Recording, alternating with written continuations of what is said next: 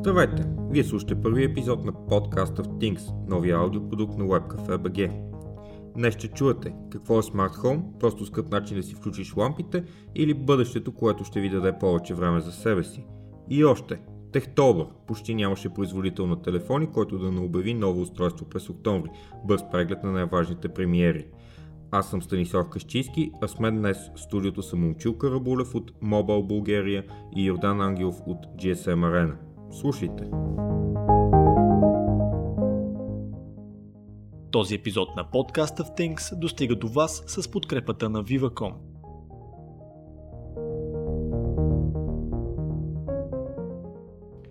Окей, okay, момчета, а, ако искате, представете се с по една-две думи. Ами, аз съм учил и пиша от 15 години за технологии, повече всъщност. След казармата, значи 2001. О, ти си в казарма, супер.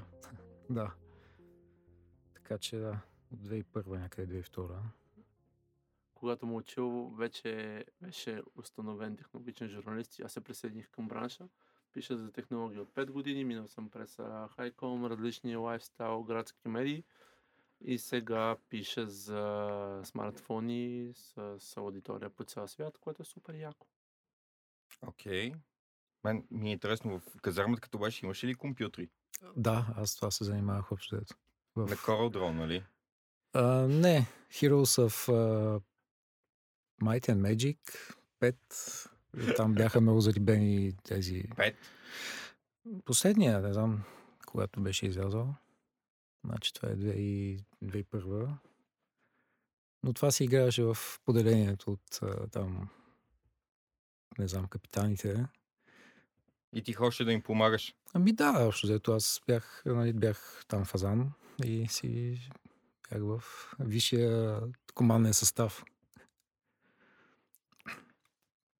Когато си играл Heroes of Might and Magic 5, очаквал ли, че можеш да правиш нещо доста, доста по-смислено с а, доста по-малки машинки, а, които са далеч от нивото на компютрите като замисъл, като големина, като възможности, но въпреки това могат много лесно да улеснят живота ти. А, нека да кажа какво имам предвид малко повече. Избрали сме днес да обясним по някакъв простичък начин какво е Smart Home, от наша гледна точка поне. А, беше ми много трудно да изкарам някаква дефиниция, даже си мислех дали да не си пусна Google и да го питам него какво е Smart Home. А, той не можа ми отговори нещо особено, защото не ме разбра достатъчно добре. Google Home конкретно. Но в общи линии, ако трябва да кажем, поправете ме ако греша, това е начин да си вкараш а, всички технологии, а, които са ти в къщата и всички неща, които не са ти умни в къщата, също така малко а, или много, по постепен или не толкова постепенен начин, в една обща мрежа, която ти да можеш да контролираш и да можеш да улесняваш живота ти. Good? Not good? Май да. Мисля, че да, можем... Автоматизация става дума. Да. С още по-малко думи да го обясним. Правим, караме машините да мислят вместо нас и да действат вместо нас, за да може ние да се концентрираме върху по-сериозните неща от живота, а не дали ще съм забравил кружката или съм забравил а, ютията, и такива неща. Аз днес попитах някои от моите колеги в WebCafe за това какво мислят за умния дом. И ще цитирам само много набързо някои от отговорите, които дадоха. Улесняват ти неща, които не са ти трудни. Беше единия. Интересно ми е до степен, че бих живял в такъв, но не знам нищо повече за това. А, също полезно чак не, но ти облегчава доста неща. И замързеливи, това, са, това е замързеливи хора, но са неизбежното бъдеще. Един ден ще стана стандарт. И любимия отговор беше на колежката, която каза, аз не бих искал да живея в умен дом, защото през цялото време прекарвам, цялото си време прекарвам пред а, компютъра и телефона. Искам като съм вкъщи да не съм, може би, единствено умни биха ми били пералнята, хладилника, може би и климатиците, и кружките ми се иска да ги пускам и да ги спирам. А, така че, едно от най-простите неща, които намерих от през годините, за да обясня на хората защо Google Home и Google Home какъвто имам вкъщи и Alexa какъвто съм виждал и хората също използват вкъщи и са все по-нарастващ пазар, на който и двете компании много стабилно са включили, е, че ако преди години сме използвали мишката за да кликаме и да се ориентираме в интернет, а, след това с появата на iPhone, с появата на Android, хората са преминали към това да използват пръстите си за слайпване наляво-надясно, за да комуникират с машините. А това, което е ново и а, на него се базира част от идеята за Smart Home, поне настоящата, е, че ти вместо да си пред компютъра, вместо да си пред телефона, можеш просто да говориш в стаята на висок глас и технологиите да те разбират, да превеждат това, което казваш и да изпълняват, надявам се.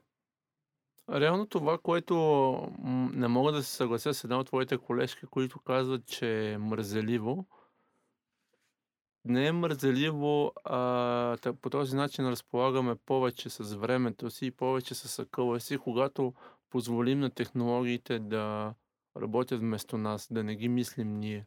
И ти казваш гласовата активация. Гласовата активация е само един от начините да ги управляваш. Естествено, можеш да ги управляваш от телефона, като можеш да си нагласиш температурата вкъщи, докато се прибираш, за да не се прибереш да мръзнеш и да чакаш климатика да загрее или пък да си забравил прозореца и те първа да чакаш да се стопли въздуха.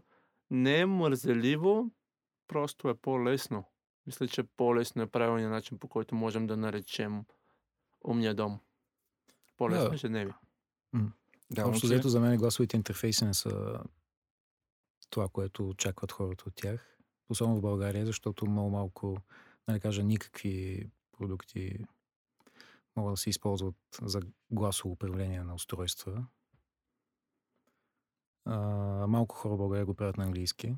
Поне правят го тези, които очевидно са наясно с нещата, които са, но повечето хора за тях това е а, непонятно, нали, да кажеш пусни ми кружката или вместо да цъкнеш един бутон, за да си я светнеш и така нататък. Нали, по-интересно е тази автоматизация, която в момента и Google и Apple я вкарват. А, някакви правила, някакви условия да се свършат някакви неща. Примерно ти се прибираш към къщи, телефонът разбира, че се наближаваш по локацията, светва ти кружките преди да се прибира у вас и така, че влизаш си на някакво светло място или топло, ако, реши, ако решиш много да си пуснеш климатика да ти стопли преди това. А, та, така, но общо дето и в България много малко се прави за а, възможностите за такива устройства са много малко. Да си намериш такива устройства, които да работят както трябва. Да кажем тези, които са свързаните устройства от умния дом. Нали, в България има много малко неща.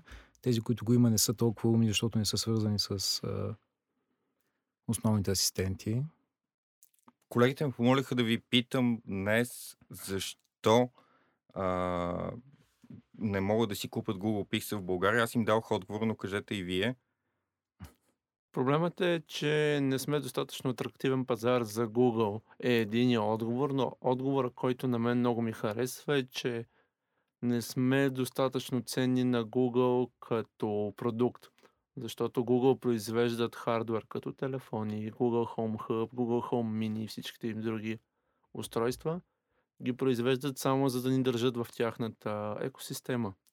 Защото в крайна сметка Google най-много изкарва от реклама, не изкарва от тези устройства.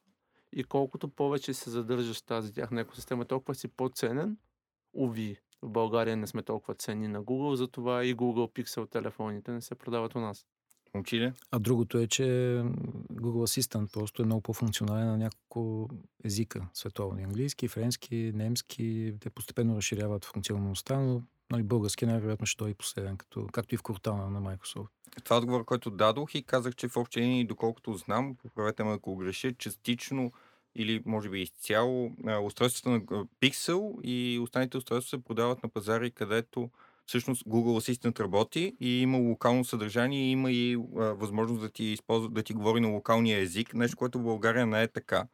Реакцията беше, нали, че това означава, че никога няма да имаме Google и това, което направих беше просто си извадя чат клиента, който и да е и с Google Keyboard, както се казва, да натисна просто микрофончето и да кажа няколко думи, така че Google с невероятните алгоритми, които използват, в смисъл наистина по гениален начин е, направено, е направен транслейт, те вече могат да разпознават български глас и да правилно да напишат в клавиатурата, поне в най-малка част от случаите, това, което казвам на самия телефон. Така че, мисля, че имаме някаква надежда, че след още няколко години, когато а, все повече има пазар за това, и може би в годината, в която Амазон влязат на българския пазар, ще влязат и Google, честно казано. Съмнявам се. Рано или късно смарт технологиите ще дойдат и в България и ще можем да им говорим на български. Дали ще е през Google Voice to Text или ще по, чрез друга платформа, те ще влязат в България и ще ги използваме и ще можем да накараме пералнята да се нагласи точния режим или, да, или хладилника да може да засили оборотите и да свали температурите, ако имаме по-чувствителни храни. Нужно е малко време, но тъй като това е бъдещето, неизменно ще ни застигне и у нас в България. А, според мен малко темите са, са различни. Едното е интерфейса, което в случая е гласовите интерфейси, другото вече е Internet of Things като отделна тема. А сега гласовото управление, да кажем, Microsoft са от години напред в а, това нещо, в този natural как се водеше, Natural Language Processing, там с Cortana и така нататък. Google се, също са напред, но по-интересно е другото, което може да се прави. Да кажем, в България могат вече могат да се купят продукти, които са достатъчно ефтини, могат да се вържат с uh, Google Home и могат да се управляват през телефона, дори без глас. Може да си включиш uh, кружката от, uh, от улицата или от офиса, може да си, да си активираш uh, там, ако искаш да ти светят, когато те няма и така нататък. Филипс Хил, Ikea Tradfi ами, или не, което точно, и да е китайско? Да, за Ikea ставаше дума, защото те са най, може би най-ефтиният вариант. Най-ефтиният, най-ефтиното устройство, което е съвместимо с основните асистенти Alexa и HomeKit и Google Assistant. Пами идеал ми се на гости преди 2-3 седмици и нали, те пристигат в къщи след няколко години не са идвали. И както си стоим и си говорим нещо и аз казвам, окей, Google, turn the lights off лампите изгасват, те продължават да си говорят с мене. Казвам, окей, okay, Google, turn the lights on. Точно така. Станислав, Имаме включване. Станислав в момента се опита да си включи лампите вкъщи, защото Google е толкова умен, че разпознава дори когато телефонът е изключен. Браво, Но явно аз съм си изключил физически лампите вкъщи и Google не успя да ми ги изключи. Но да, баби и идеал ми въобще не забелязаха това нещо. По никакъв начин не реагираха. Наложи се да им обясня как си пускам музиката, как си спирам и включвам лампите и да им кажа, нали, единствената реакция беше, ама ти на английски ли им говориш, нали, което явно за тях беше да. повече лоу момента. А, от друга страна, племеничката ми, която също ми беше на гости, тя е на 5, живее в Германия, брат ми има Amazon Prime, съответно има всички продукти на Prime, съответно има Alexa или Madam May. А, когато беше в България, племеничката ми си говорим с нея по телефона, което за нея беше такова приятно изживяване. Аз и тя говорим през една стая в телефоните и си включва пералнята, която почва на центрофуга да шуми. И нейната реакция беше да отиде до пералнята и да й каже на немски а, да спре с Алекса отпред. Така че явно младото поколение, което израсна в дома, в който има Алекса или, или Google, Google Home, е го приема много natural като момент, докато дядо ми и баби изобщо не разбраха, че може изобщо да си говоря с дома. Съгласен съм, че децата много по-лесно попиват а, всичко ново. Сега ти казаш за твоята племеничка, която е на 5, но когато ние бяхме на 5, много лесно възприемахме видеоигрите и те първа навлизащите PlayStation 1 и така нататък. Преди нас а, подрастващите пък много естествено са възприемали цветната телевизия. Когато детския мозък е по, по-необработен, по-лесно възприема информацията и затова племеничката те разбира по-лесно, отколкото вече установените личности и характери на твоите баба и дядо. Момчиле, смяташ ли, че в момента умният дом може да работи? А, пак стигаме до това, че България много от тези устройства, които ги има на Запад и които хората ги използват, както и в Германия, само там, не могат да работят.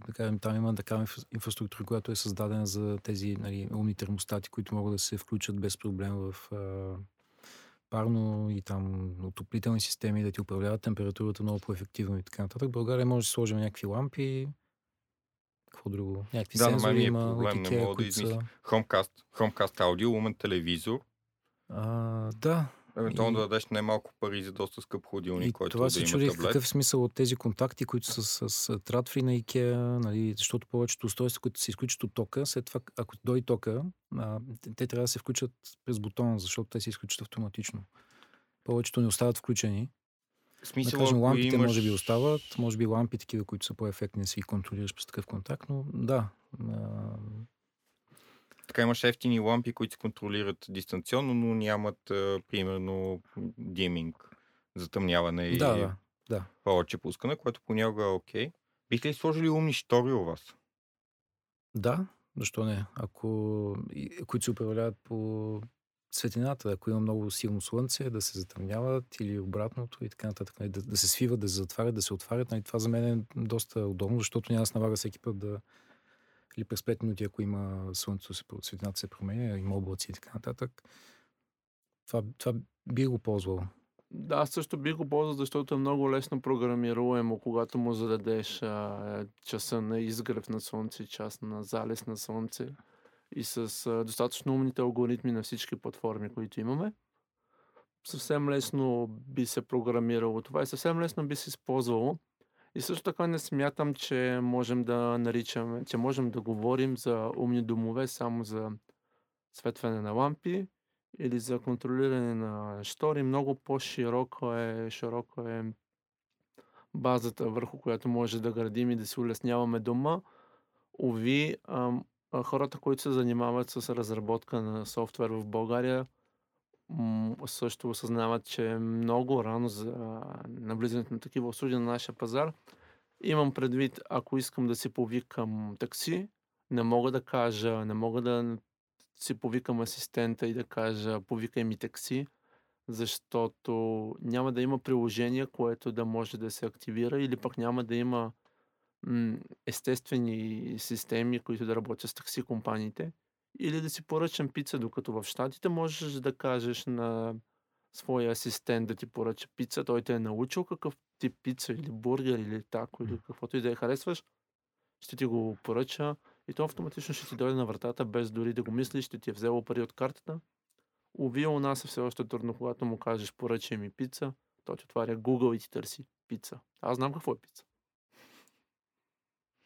А, нека да видим докъде бихме стигнали с умните устройства и как си представяте умния дом в бъдеще и всъщност чисто на концептуално ниво колко, колко от нещата има нужда да бъдат умни, колко от нещата е окей да си правиш ръчно сам и да ти е сета и доколко има нужда от примерно елек... умен смесител за вода. А, умни, в интерес на в момента има някакъв страшен бум на умни неща в кухнята. Има блендери с а, екранчета и с един куп програми. Има машини за паста с а, екрани, което не знам как работи, не, не съм се спирал на него да го гледам. Има включително и използване на а, wireless charging за различни home уреди, като например ти си имаш един wireless charging, слагаш на него кана за вода, а, слагаш а, някакъв друг уред, който може да се използва и дори в крайна сметка, нали, понеже wireless charging малко или много работи на база индукция, може дори да му сложиш котлон отгоре и да печеш на него. Смятам, че умните системи трябва да заемат а, само, трябва да заместват само най-монотонните неща, които можеш да правиш в дома, за да можеш да си освободиш мозъка да си освободиш тялото за истински важните неща, които са креативно развитие или повече работа, повече работа с мозъка. Това, което нито Google, нито услугите на Amazon, нито услугите на Apple могат да направят, е да ти влязат в мозъка и да ти измислят това, от което ти трябва да измислиш, дали е за работа или за вкъщи. Всичко, което е извън възможностите на твоя мозък и на твоите две ръце. Заповядай Google. Включи ги. Учили? Ами, аз съм в тая посока за автоматизацията. Нали, някакви неща, които да се, случват, да се случват автоматично по някакъв зададен сценарий, както и Google го имат и Apple, но пък, да кажем, стигаме пак до удобството. Сега на Apple системата за автоматизация изисква да имаш къщи Apple TV, ако не се лъжа, и оставен поне iPad, който да стои вкъщи закотвен, за да може да ги управляваш от, отвън тези, тези устройства. Иначе не може, ако нямаш някакво Apple TV, iPad или някакво друго, друго тяхно устройство. А, сега, опитах се да, да, го, да ги управлявам и, и тези на, на Тратви, на, на IKEA системата през, през iPhone, през Google Assistant, но не ми е нали, постоянно да говоря някакви неща. Сега намали лампата, увеличи нали, по-лесно ми е да си взема дистанционното и да си го бутна това нещо, да си отворя телефона и през телефона да го направя. Нали, гласови интерфейс за мен не е толкова не е толкова удобен за такива такива не знам, дребни неща. Аз го използвам, лошото е, че доста често не работи. Специално кружките ми на IKEA доста често се разкачват по някаква причина и първо трябва да търся начин да го оправя. И стигаме до там, че всъщност в момента уния дом има, колкото и да е улеснен и оправен, има някакъв прак за това. Не всеки човек може да излезе да си купи няколко устройства, те да работят в перфектен синхрон, всичко да е супер да може да се хвали пред хората си. Има си нужда от четене, от бърникане, от uh, have tried turning on and off again. Но в крайна сметка, Станиславе, това е риска на... Когато, когато си early adopter, когато искаш да си сред първите, които преоткриват нова технология за каквото и да е било, винаги се сблъскваш с трудности, но един ден след 20 години, когато а, нашите деца се прибират а, от а, университета и наближават къщата или апартамента и гаража автоматично се отваря вратата, защото е разпознал, че колата е затъгала. Сетяща кола. С летяща кола, разбира се, или поне електрически автомобил без, а, без а, гориви, гориво от, а, от изкопаеми източници. Точно така. Тогава на нашите деца или в крайен случай на децата, на нашите деца, ще им е лесно. На нас ни е трудно, защото, както ти казваш, трябва да бърникаме, но ще става по-лесно. Дано. Време е, може би, за една кратка почивка и минаваме към втората тема, където ще обсъдим най-новите устройства, които излязоха в последно време. Може би флагманите на Apple, Huawei, Samsung, Google, естествено, и какво още? Общо взето всички големи производители, но за това след малко.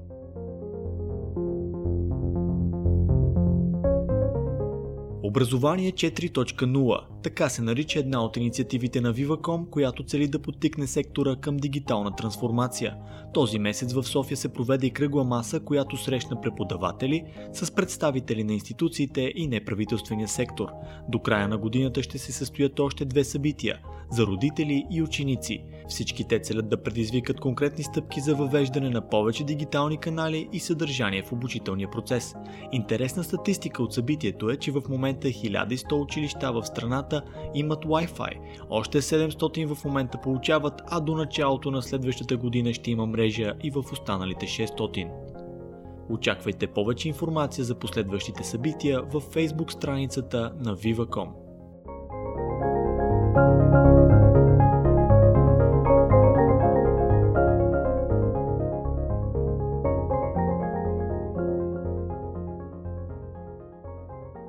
Връщаме се, момчил затвори лаптопа, чето се изключително уверен, че знае всичко, което ще трябва да бъде казано след малко.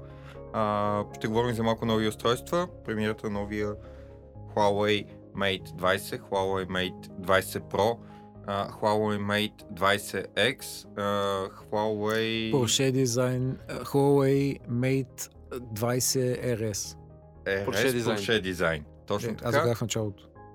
Porsche, Porsche Design, Huawei. Huawei. Huawei Mate 20 RS Porsche Design последния да затвори вратата.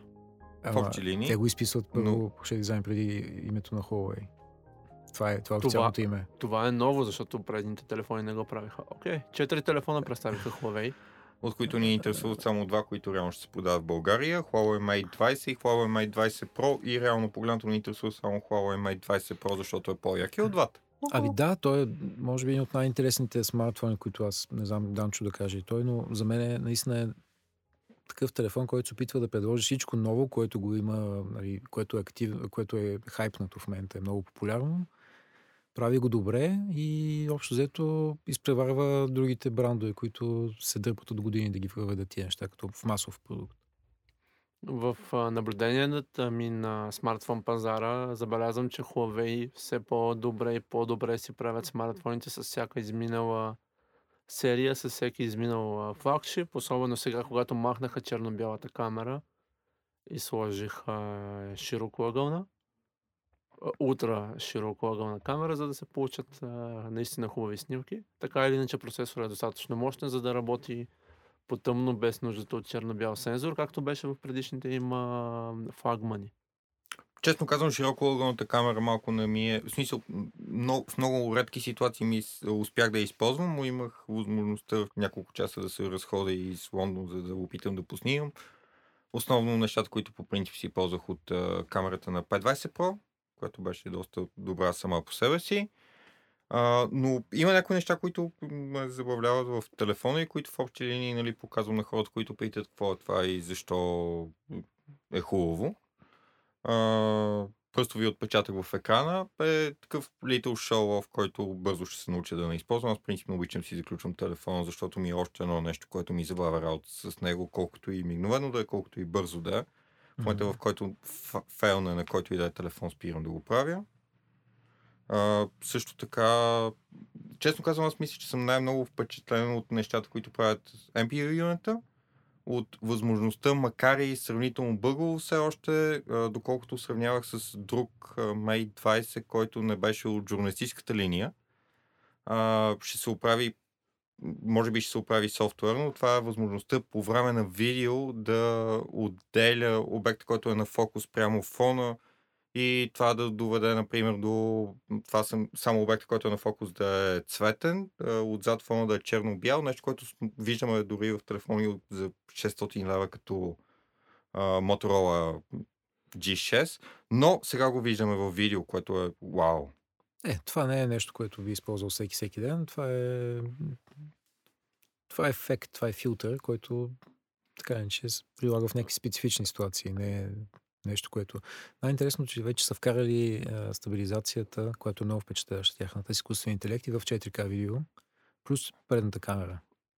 До сега нямаше там. И в предната камера. Да. А, да, искам да кажа, ако снимаш видео. Да, да, да. А, тествах задната и го забелязах, но не видях в предната. Може би да. Аз, Аз не съм тествал, но го казаха, че го има за предната, така че чакай да проверя. Аз го тествах, личи си доста, доста по-голям импрувмент спрямо Huawei P20 Pro, където хората почти не го споменаха това. В смисъл, не се наблягаше толкова при ревюта на телефона, защото не всички имат причина да използват 4K видео, но 4K видеото беше без стабилизация, сега е и изглежда доста по-адекватно. Изглежда стабилизираме предната камера, така че очевидно и там го има.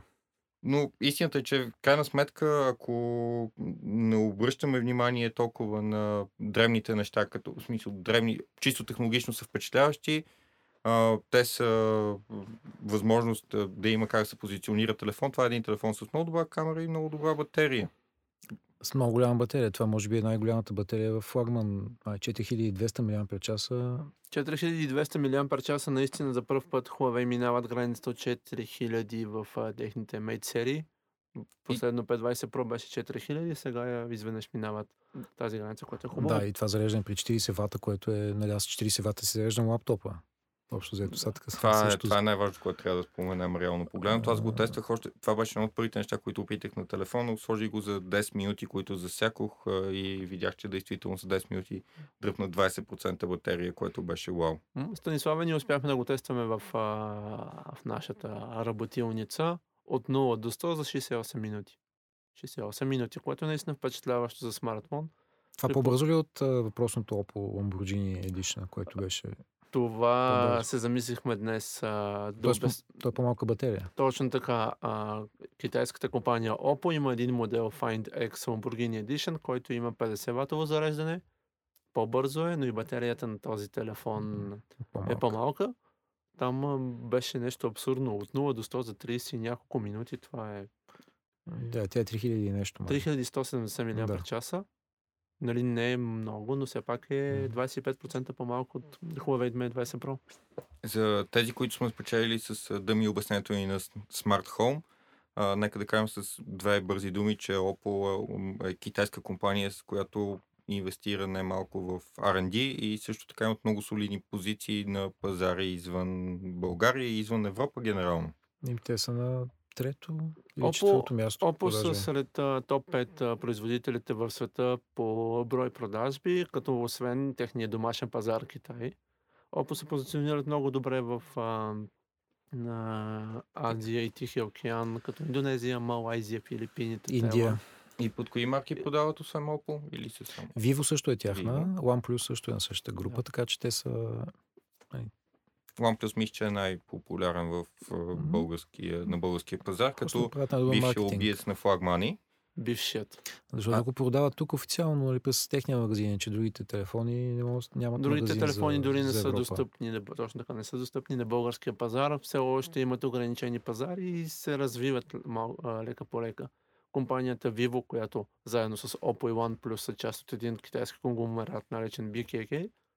Vivo, например, се, бяха спонсори по време на Световното първенство по футбол. Може би оттам хората биха се сетили за името. Vivo са спонсори на следващото световно по футбол. Така че ще ги виждаме все по-често и по-често, както Vivo, така и Oppo. Но дори и OnePlus има, в смисъл, убиеца на флагмани. OnePlus вече си има убиец на убиеца на флагмани, който е един от другите телефони, който беше пуснат в месеца на, как го казахте? Обичаме да в офиса да го наричаме Techtober, нали, Tech и Октобър. Но убиеца на флагмани OnePlus вече има свой убиец и той е Xiaomi Pocophone F1. В България се предлага като Pocophone, в най-големия пазар на Xiaomi Индия. Се Къде са в предлага България? Е, внасят го официално, разбира се. Има го официално през дистрибутори. Нали, цената е висока. Но въпреки това е достатъчно ниска за толкова впечатляващо мощен телефон. Защото все пак е с... Но всъщност това му е бонуса на него. Плюса процесора. Останалото нещо като изработка, пластмасов корпус, нали, компромисите са направени, няма NFC, което нали, много хора вече го търсят като опция. Пластмасовия панел също е нещо, което който си купи флагман, не е срещал да го вижда, да, да, го- да го среща вече в а, такова скъп телефон. Нали, той, не, е- той не е скъп всъщност, но това му е Ха, това е привлекателната е, черта. Мо- Мощен хардуер на ниска цена. Мисля, че му отделихме достатъчно внимание, много повече, отколкото Да минем на Google Pixel, който вече се продава някъде. Ам, Мисля, че от тази седмица се преди продава. седмица. Може би аз трябва да се включа тук. Миналата седмица бях в а, Лондон на едно от събитията на Google, когато представях всичките си умни устройства, не само телефона Google Pixel 3, Google Pixel 3 XL, които няма да се предлагат в България. Но има само... Има, Официално. официално, разбира се. Има също така Google Pixel Slate, което е много готин таблет с операционната система Chrome OS. Стига да свикнеш. Е много готин таблет. Убиеца много на лаптопи. Не бих нарекал лаптоп, не бих нарекал устройство с Chrome OS. За 1600 долара, на което е най-скъпата конфигурация. Да. Без клавиатура и без писалка, които са допълнително 300 долара. Това, което ме впечатли всъщност на Google е тяхното устройство Google Home Hub, което малко връща и към предишната ни тема. Google Home Hub реално е един таблет, който си го слагаш в кухнята и му говориш, който ти диктува рецепти и също така благодарение на Google Duo платформата за, за видеоразговори, можеш да си говориш с а, всичките твои приятели. Ама той няма камера. Има. Има предна камера. Няма. Няма. Махнаха и казаха, че не са сложили камера заради правилството. Да не се бърка с Facebook устройството, което беше ужасно. А, Не, бъркам се с устройството на Lenovo, Да. което е с Google Assistant. Те имат, да. Устройството на Lenovo е таблет, който е 10 инчов, ако не се лъжи, или 10 и малко. Смарт дисплей ли се казваше платформата? Смарт дисплей, точно така. Да. Има доста JBL добри имат, отзиви. Lenovo. JBL имат също. Това, което направиха Google, беше също устройство но в по-малък дисплей, 7 инча. 7,9, да. И на ниска 7,9, цена. На ниска 150 цена. долара. А, можеш да си говориш, обаче, примерно, ако имаш Google Nest вкъщи, което а, е за управляване на температурата. Пак стигаме до това, че нали, в България как да работи нещо подобно. Умен Nest, термостат. не термостата, а ключалката. Окей. която също е от а, серията не, Nest. Nest нямат ключалки. Нямат на Google името умна ключалка. Така ли? А, значи не, не, съжалявам. Ще се скрие във ъгъла. А, август, Smart Lock, да не биде това. А, ключалката с камера, която може да ти отваря и вратата, освен това, и можеш, когато ти позвони, когато ти позвони човек на вратата, да си видиш на телефона, на, Домофон се е. на домофон, да, като домофона да видиш кой и какво. А, Мгм. Реално с този таблет може да, му, да върнеш автоматичен отговор през ключалката в чуж глас, примерно ако ти звънят свидетели на Яхова, Мгм. да кажеш благодаря, не съм заинтересован, той да го каже през домофона и да те изкара на обратно. Да го кажеш гласа на Арно. Или- That will be quite cool. Но това, този автоматичен отговор, между другото, много ме впечатли в телефоните на Google, Google Pixel 3, Pixel 3 XL, защото можеш да върнеш такъв автоматичен отговор на телефонно обаждане, ако разпознаеш, че номера, а, не, ако разпознаеш, че номера е на Спам. спам, а може и да не е спам, просто ти така, че си дал номера на банка и те ти звънят, да кажеш. Автоматично гласът ще каже, това е автоматичен глас, говори ти името на еди кого си, какво Иска- да му предам. Да, то- това сигурно ще е за щатите поне за неопределен период от време. Едва ли ще го видим. И, Нали, е- едната страна е, че Европейския съюз има много по-стрикни регулации на, за такива. Hello, paid Неща. Android. Но да, това беше интересно. Значи той вдига, ако види, че е някакъв... В щатите, доколкото знам, са много популярни такива роботизирани системи, които са автоматизирани за спам. И те набират произволно и там си изреждат някакви работи.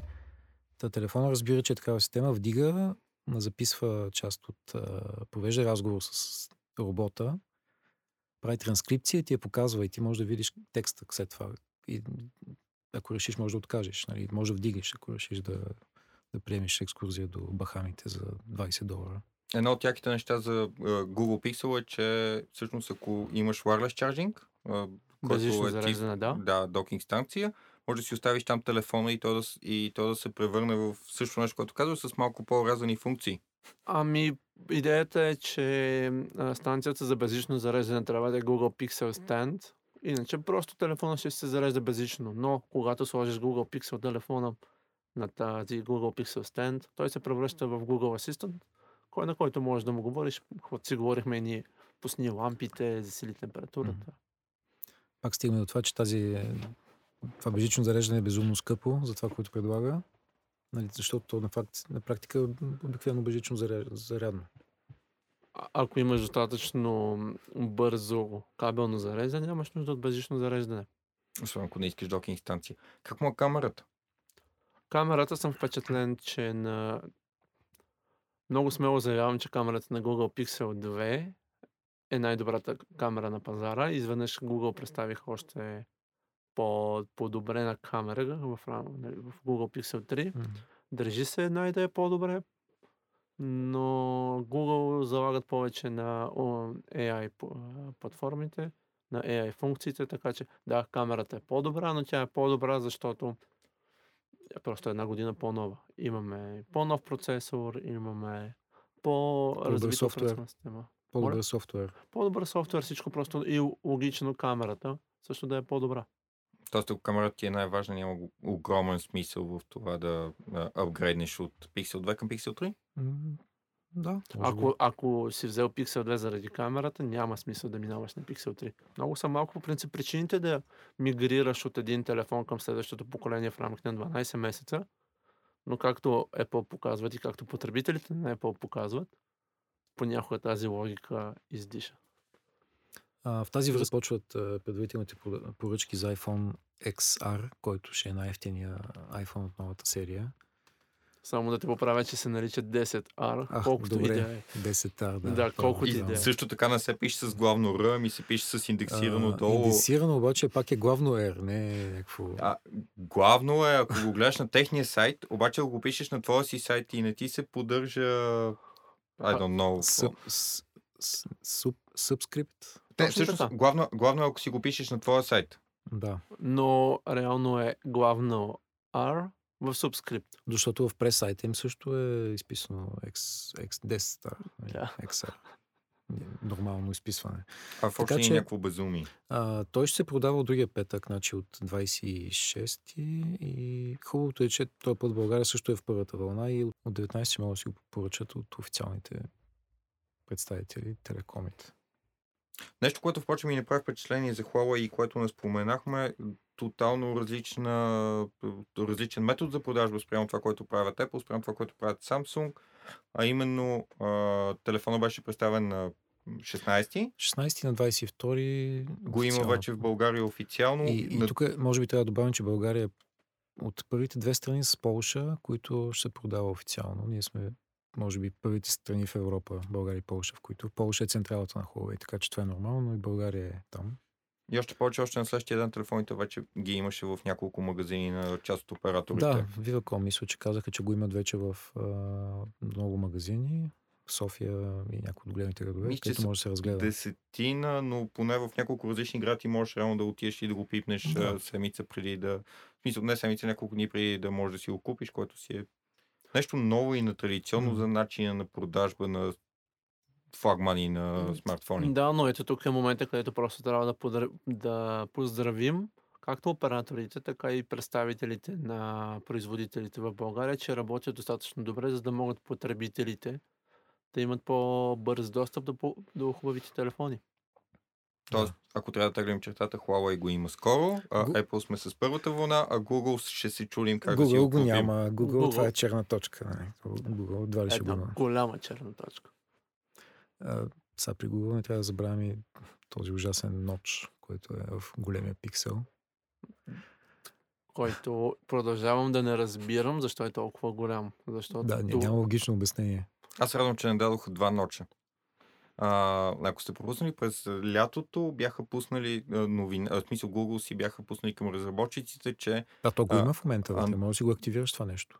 Да си пуснеш ночове навсякъде около екрана, защото това ти, нали, ти като девелопер ти го тестваш. Може да си пуснеш и отдолу ноч. Също толкова широк, колкото горния. но Android поддържа само два ноча, доколкото разбрах. Google, да, мисля, че точно това казаха, че могат а, максимум два да има. Не мога да сложиш четири от двете страни, от всички страни по един. Да, но, но в крайна сметка очевидно ноча е тук и ще остане, Да. поне за следващите едно-две поколения смартфони, докато производителите не измислят по-адекватно решение. Ами отиваме към слайдерите, връщаме се пак, нали? Историята се повтаря. Сега очакваме в края на месеца Honor Magic 2, който ще нали, всъщност и Xiaomi Mi Mix 3, които ще имат слайд дизайн. Значи камерата ще е скрита, предната камера ще е скрита отзад и ще се плъзва нагоре, но екрана ще взема целия, целият преден панел без да е изрязан. Също трябва да спомена, че Lenovo са на път да представя такъв телефон. Първо в Китай, да се надяваме, че ще излезе извън Китай.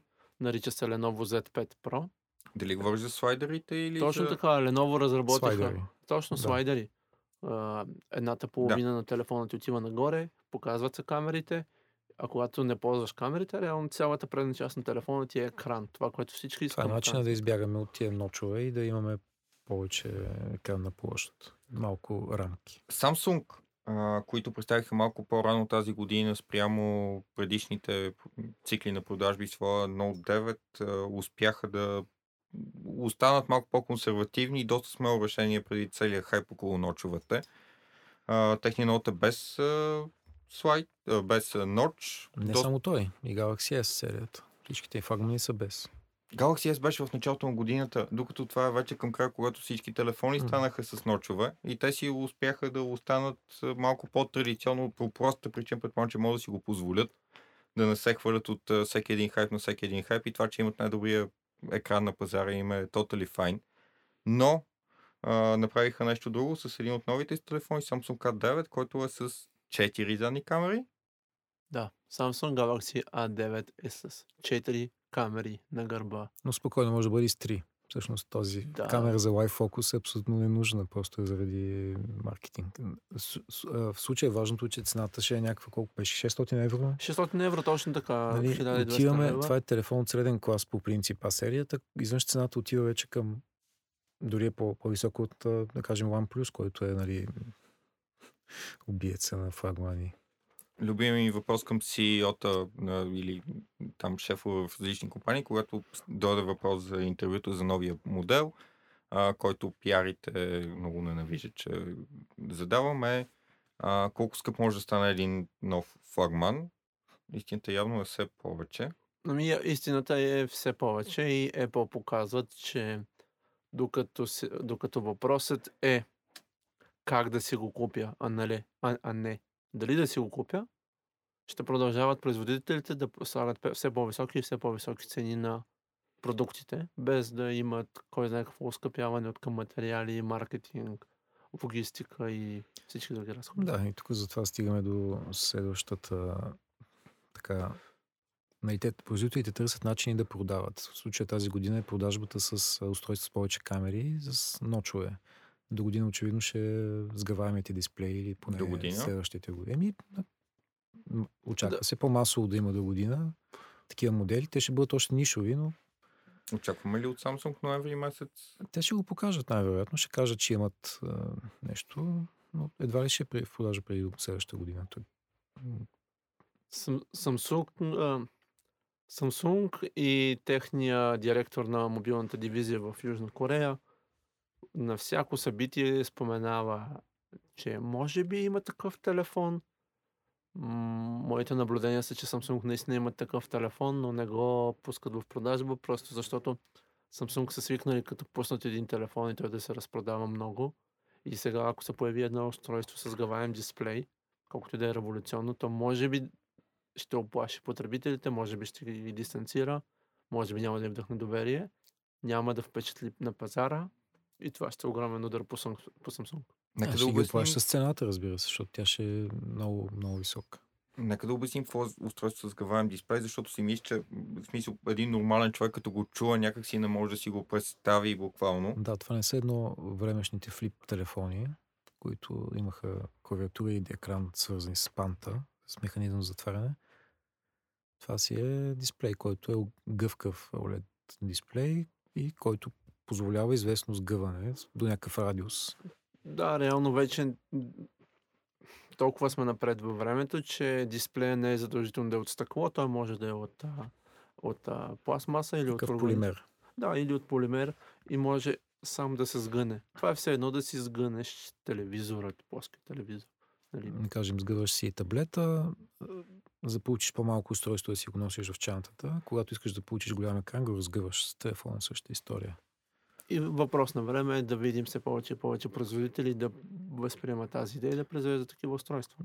Да, съмнявам се това да се наложи да стане масово така или иначе, защото има много прекалено много технически проблеми за преодоляване и батерии, и компоненти, здравината на тези дисплеи. Нали? То в началото ще бъде очевидно някакъв...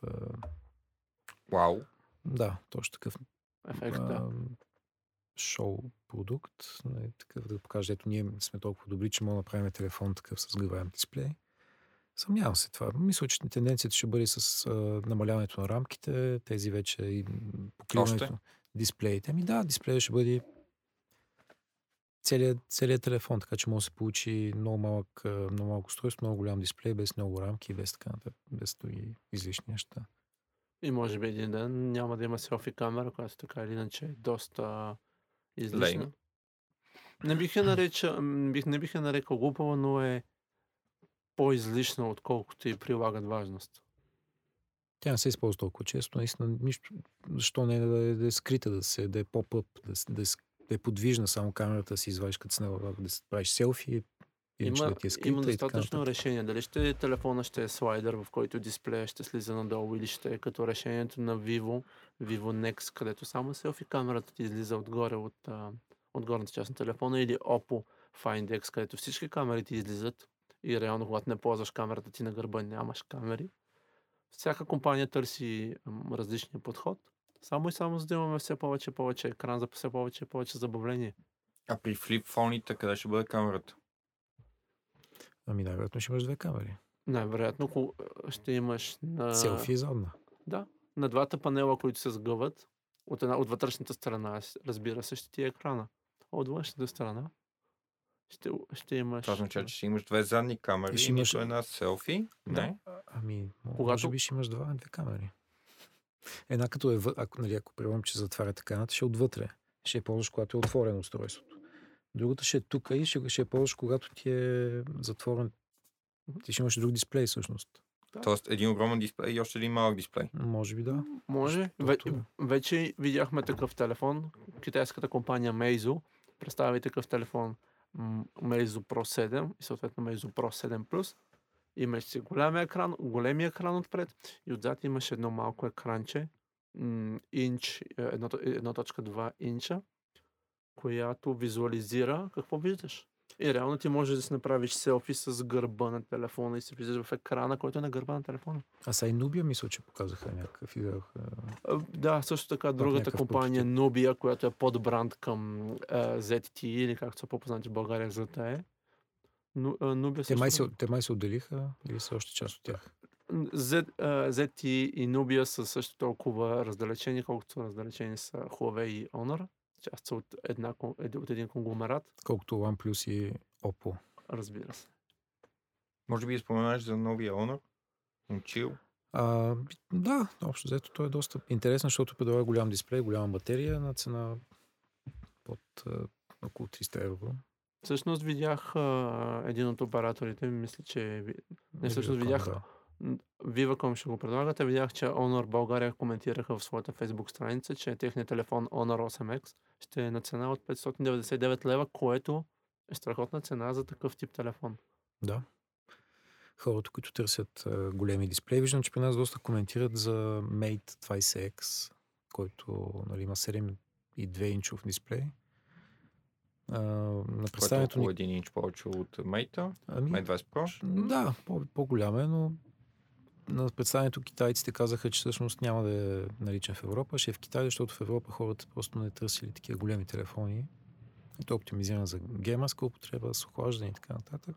И също така, Станиславе, казваш с един инч по-голям. Не мисля, че инчовете са основната метрика, по която можем да мерим екраните. Особено Защо- тези в това съотношение. Да, защото а, новият телефон на, на Apple, iPhone 10s, има по-голям диагонал от Samsung Galaxy Note 9, но всеки човек, който е държал двата телефона пред себе си, може да види, че Galaxy Note 9 има по-голям екран, независимо, че диагонала е Да, по същата причина въпросния Honor 8X има и Max версия, която няма да се предлага в Европа, защото е прекалено голяма. Тя ще е само за Китай. Мгм. Какви други устройства видяхме в Techtober? Techtober? Techtober, да. Видях, Techtober. видяхме Razer Phone 2. Миналата година представиха първия си телефон на събитие в Лондон. Тази година събитието беше в Лос-Анджелес. Геймърски телефон на германската компания Razer. Който Нишов продукт. абсолютно нишов продукт, но въпреки това може би ще се появи в България. Да, но аз лично не виждам привлекателността на тези геймърски телефони.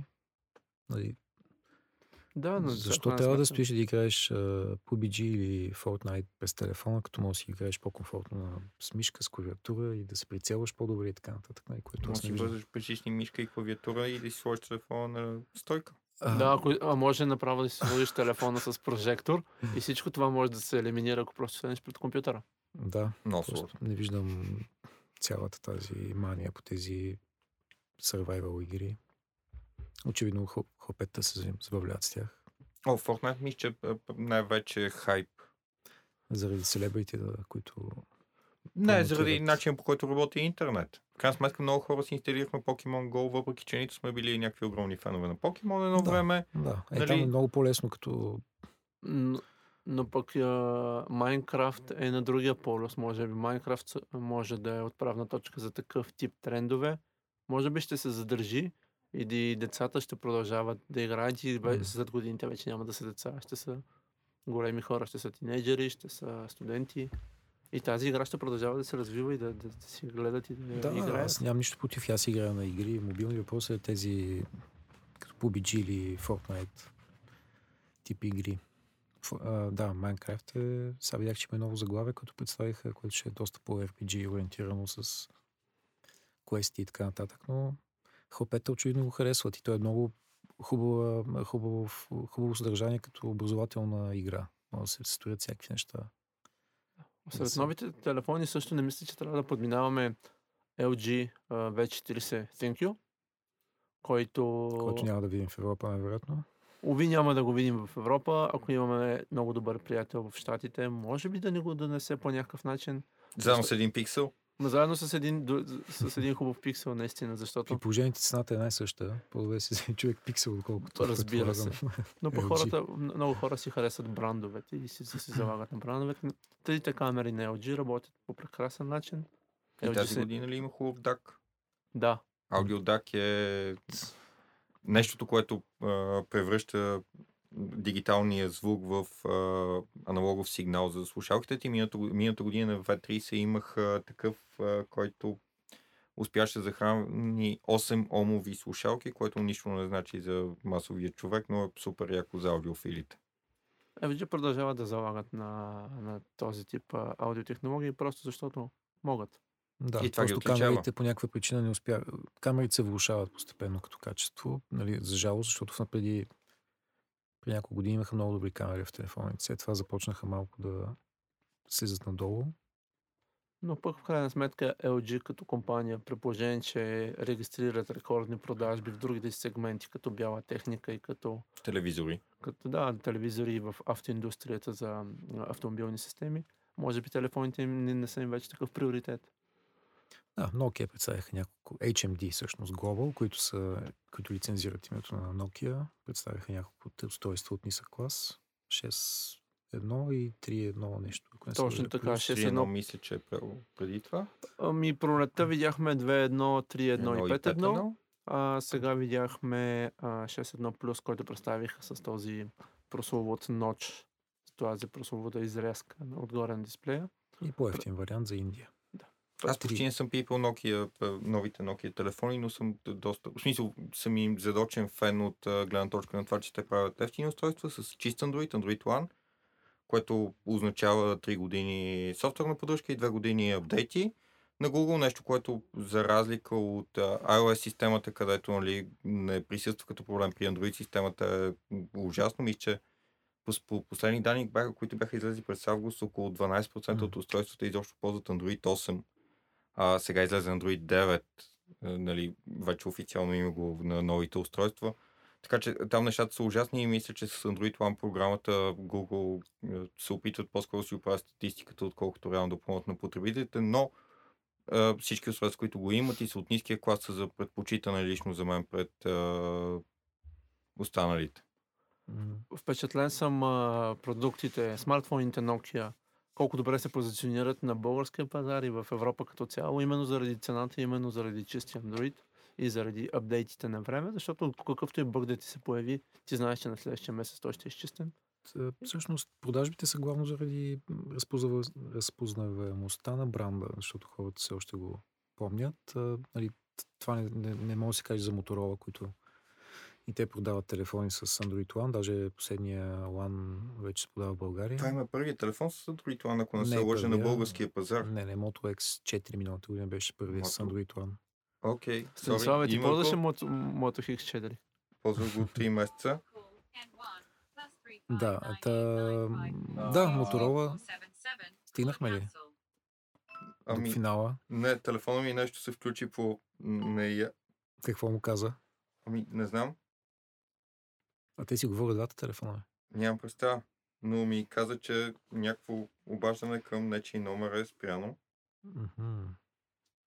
Това е малко страшно. А, ако се върнем на първата тема, за, може би за приключване, а, а, има си някои опасения към смарт хоум домовете и от това телефон ти да е твърде умен и да знае твърде много за теб, а именно колегите се притесняват, че като се напият няма да могат да си отворят вратата с гласова команда. Обясних им, нали, че могат да си я отключат, защото все пак физическия достъп до различните неща си остава. А, не само заради това. Нали, сигурността е много важна, защото нали, ако някой ти хакне умния дом и ти получи контрол на твоята така, много електроника вкъщи, нали, нали, не може случайно да ти задейства бойлер, да ти го включи, да, да гръмни бойлер, да кажем в един момент, да преодолее, преодолее- преодолее защити и така, така нататък. Дали това ще стане през а, микро, а, съвсем миниатюрен чип, който ти е на дъната платка, поставен от китайското правителство. Да, това е, са абсолютни глупости, според мен. Доста, доста противоречива статия, много стабилно отричана и от Apple и от Amazon, която излезе в Bloomberg миналата седмица. Но дали това ще стане просто през преодоляване на защити на рутера ти или каквито има и сме свидетели все повече, включително на доста защитени с SSD две рутери. Това е възможно. Не знаеш дали хората биха искали да го правят, но те много неща са възможни. Възможно е да ами да, защо не? на улица. положение, че 5G идва с точно това обещание за връзката на милиони още устройства с, с мрежата, в един момент страшно много устройства ще бъдат свързани, те ще могат да се използват за атаки, както в момента се използват рутери или някакви камери, те се използват за DOS атаки. Те се впрягат от а, такива хакери и се използват за масирани атаки към някакви IP адреси, сервери и така нататък. И вярвам, че устройствата и за напред ще бъдат използвани за атаки, но то няма да е по нетипично, няма да е по-рядко, отколкото е сега. Още зато не ни атакуват. И в крайна сметка крайният а, фактор в всичките тези умни системи е човекът, който не може да го програмираш. Така че докато н- ние имаме контрол над системите вкъщи, бъдещето е светло. Бъдещето е светло, казва Йордан, момчил. Какво трябва да кажа? Какво е бъдещето? Кажи умно. за умния дом или за умните смартфоните? Може да кажеш, че бъдещето е сгъваемо. А, не знам дали е сгъваемо. Очевидно ще има сгъваема част, компонента на това бъдеще. Бъдещето ще е по-умно гледна точка на софтуера. Нали?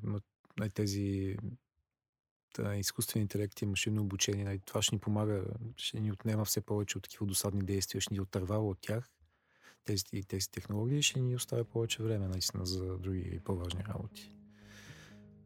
Мисля, че това беше края на нашия първи епизод на Podcast of Things или подкаст на нещата. Също не съм решил кой от двете да бъде. Може би е, Момчил и Йордан ще, ни, ще ми помогнат след предаването да кажат какво. А, следвайте ни където прецените за добре в Google Podcast, в а, Spotify евентуално. Трябва да се преборите първо с това, така че ако ни слушате в Spotify съм го направил в SoundCloud, в iTunes. В iTunes може да ни оставите хубави ревюта, което е вау, супер, благодарим. Uh, Pocket Casts, CastBox, uh, не знам, има, има доста приложения, хората слушат на всевъзможни неща, места. Радио uh, Веселина. Изпращайте ни смс и в Тянков ТВ, за да го видим в Тянков бот в Twitter. Да, верно, там може да пуснем поздрав за подкаст. Може. Супер. Хайде, благодаря ви много. Приятно слушане и до следващия епизод, когато ще си говорим за умни градове с... Ще кажем с кола допълнително.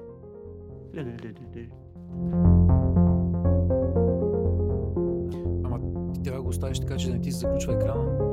А това не знам как ще стане. Е, ще трябва да изключиш заключването на екрана. Е, това са някакви абсолютно сложни неща. Е, бе, е, така е. Някой да разбира от техниката. Да, бе, влез горе в дисплей, в settings дисплей и там кога се заключва, изключва да влезеш търсачката на Settings. Дай му Защото кой роби менюто вече. Има sleep 10 минути. Дай му never. Няма never, има 10 минути.